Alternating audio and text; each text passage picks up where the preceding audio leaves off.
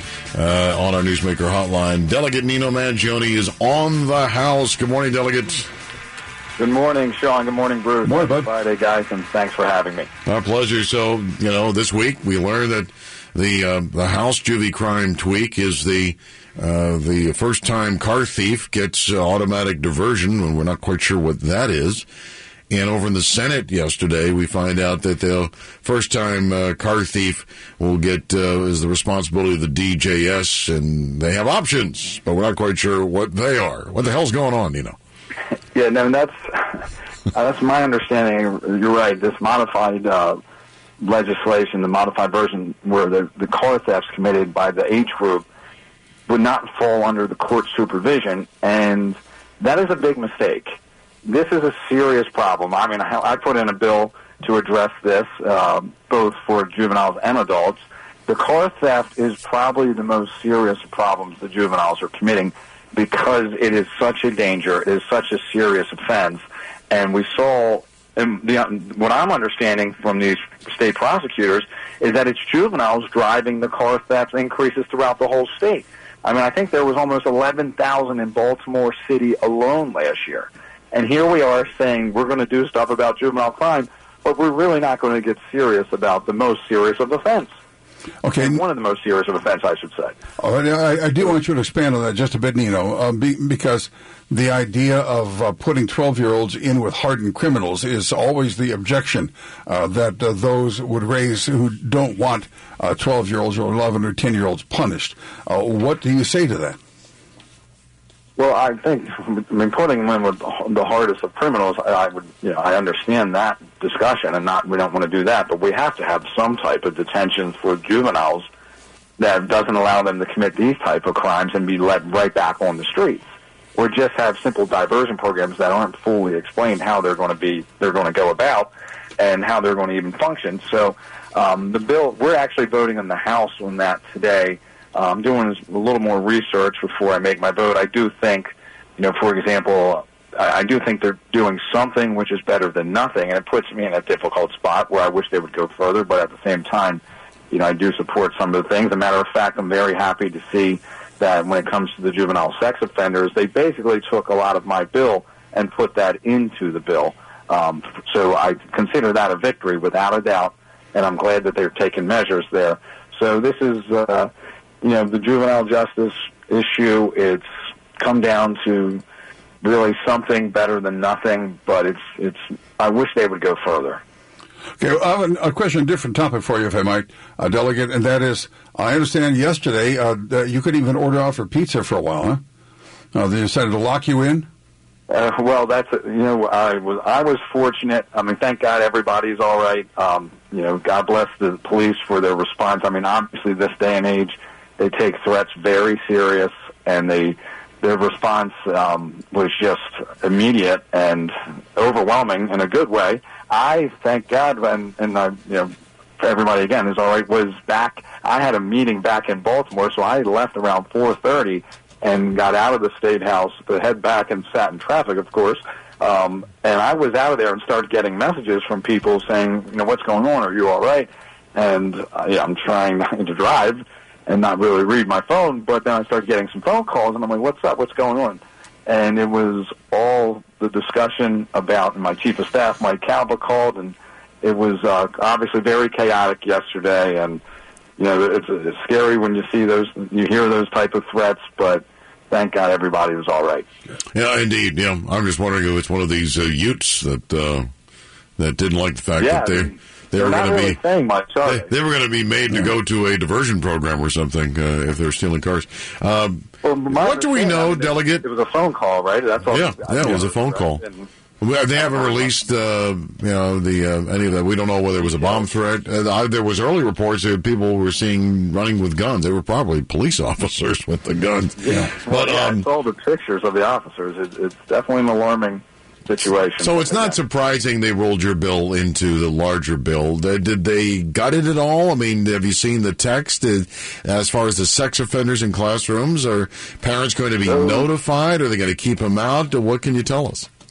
Yeah, so that's a, a very good question. And, and so basically how I understand they're going to implement this is that registrants, and this, and I thank Carrie from our caucus for some of the great work she did kind of uh, breaking some of this down, and, and she sent us kind of what it was doing here, where registrants on the juvenile sex offender registry, they'll have the same prohibitions attending school, on attending school or entering a school as a registrant on the adult sex offender registry. So um, a lot of it is covered there, um, which, again, I'll consider a, a major yeah. victory. But an adult, we were able to, aren't they, aren't they uh, restricted from being even within X amount of feet of a school?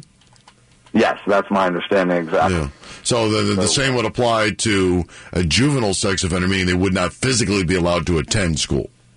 Yeah, and they would have to find these alternative means, okay, as we had in our bill.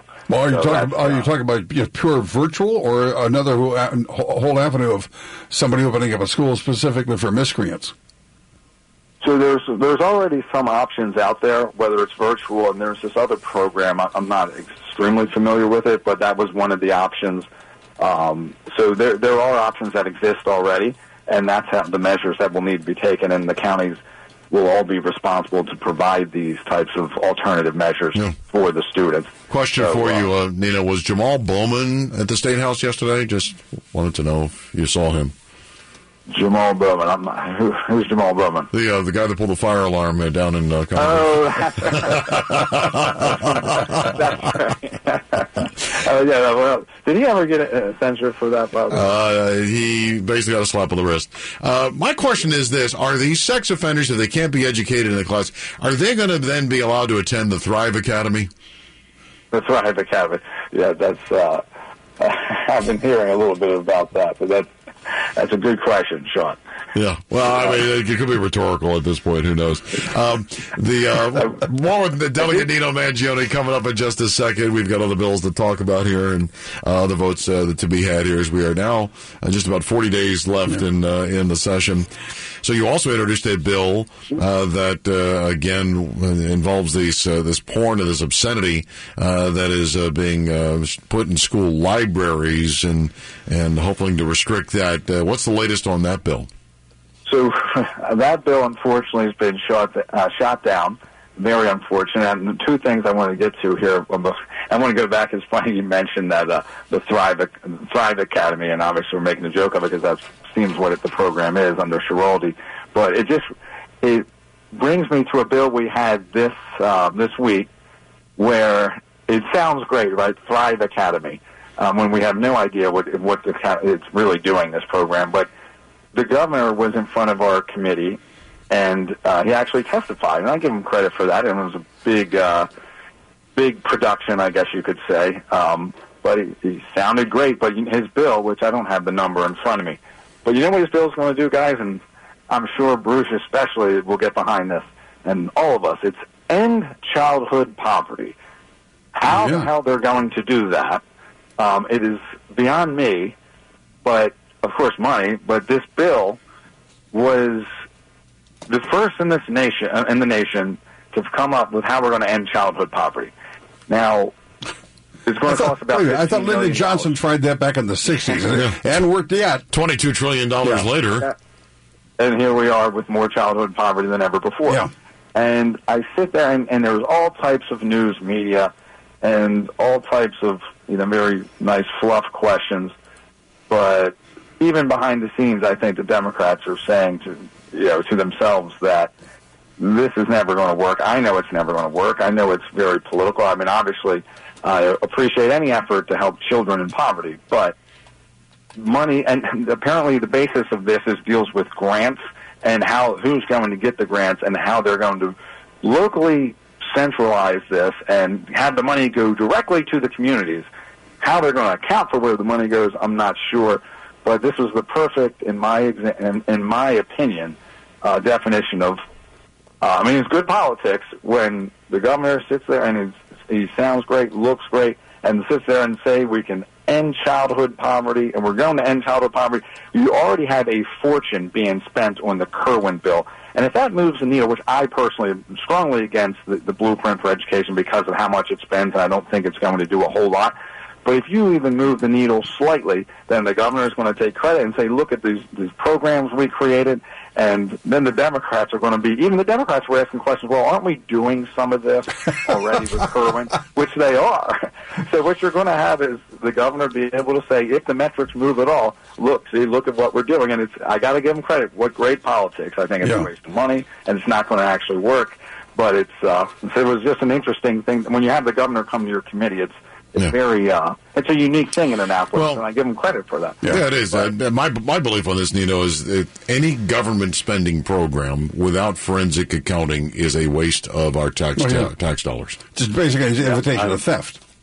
I agree with that, and uh, that's well, and that's part of the reason. For example, uh, you know, when I, I want to account for every taxpayer dollar, and that's why, for, for example, earlier in the year, the Taxpayer Protection Act that I put is just to make sure that at least we'll have everything in the open when it comes to voting on these bills. And then, of course, you're right, auditing any program to make sure that the money is accounted for. But, Sean, you mentioned the sexually explicit books. I, uh, I want to follow up with that with H B five eighty-eight, which actually passed on Friday. I believe it was Friday, uh, the day after, or the day we spoke last Friday, of course, and then it was later that afternoon. And I believe that's likely one of the greatest assaults on parental rights in the history of this state, and that is forcing the gender identity, the sexual studies, on as young as, I believe, kindergartners. Parents' voices, they'll be completely silenced.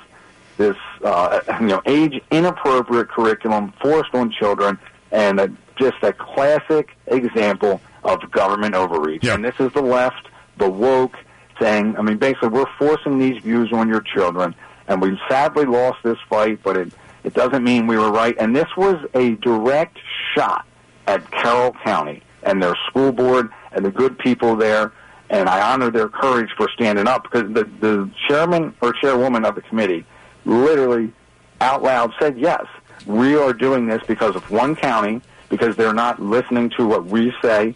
And our state would be better off, frankly, if we had more school board members like they do in Carroll County. Delegate April Rose had a really strong amendment and did a good job defending it, trying to say, let's make this basically age-appropriate. But no, they're going to force the gender identity, sexual identity studies on young children, and you're not even able to opt out of it. And it's, it, that was my bill failed. This one passed, and It's a very, it's very disappointing. It's an absolute assault yeah. on parental rights. And I got into a little bit of a floored, uh, heated floored discussion because I, I brought up how children, like my little nephew, wants to be a, you know, like a, a dinosaur cowboy from Jurassic Park, and mm. when he gets older, obviously not, you know, because he's young, innocent, impressionable kid, and this is the type of stuff that destroys children's innocence. Yeah. And of course, the member from Montgomery County got up there and said it was absurd that I would uh, talk about things like that. I called my other little nephew wanted to be a gecko when he gets older. So and the point I was saying, he says it's absurd that you would make comments like that as a representative who represents the L G B T community. I'm like, what the hell are you talking about? Oh, is that, You're uh, proving my point. Why are Chris you making Fair? This section? You talking about Chris that Fair? Was, Uh, delegate, what's his name, Vogel. Oh, okay. Um, I've never spoken to this guy in my life. I don't have, it goes yeah. against the decorum, really, to call people's comments absurd, but I don't care. I'm not there for me. I'm there to protect children and be a voice for parents and parental rights and say whatever he wants about yeah. me. You know, but, so, listen, uh, we're, we're up against the clock, but I just wanted you to know it's a great conversation, but I am disappointed that you're disrespecting dinosaur cowboys. Uh, because yes, that's true. That's a Jurassic skill. Park, one of my favorite movies. Yeah. All right, Delegate Nino Mangione. Have a good weekend. You too, buddy. On the House, Nino. We'll talk to you next Friday. Thanks so much. You have a great week.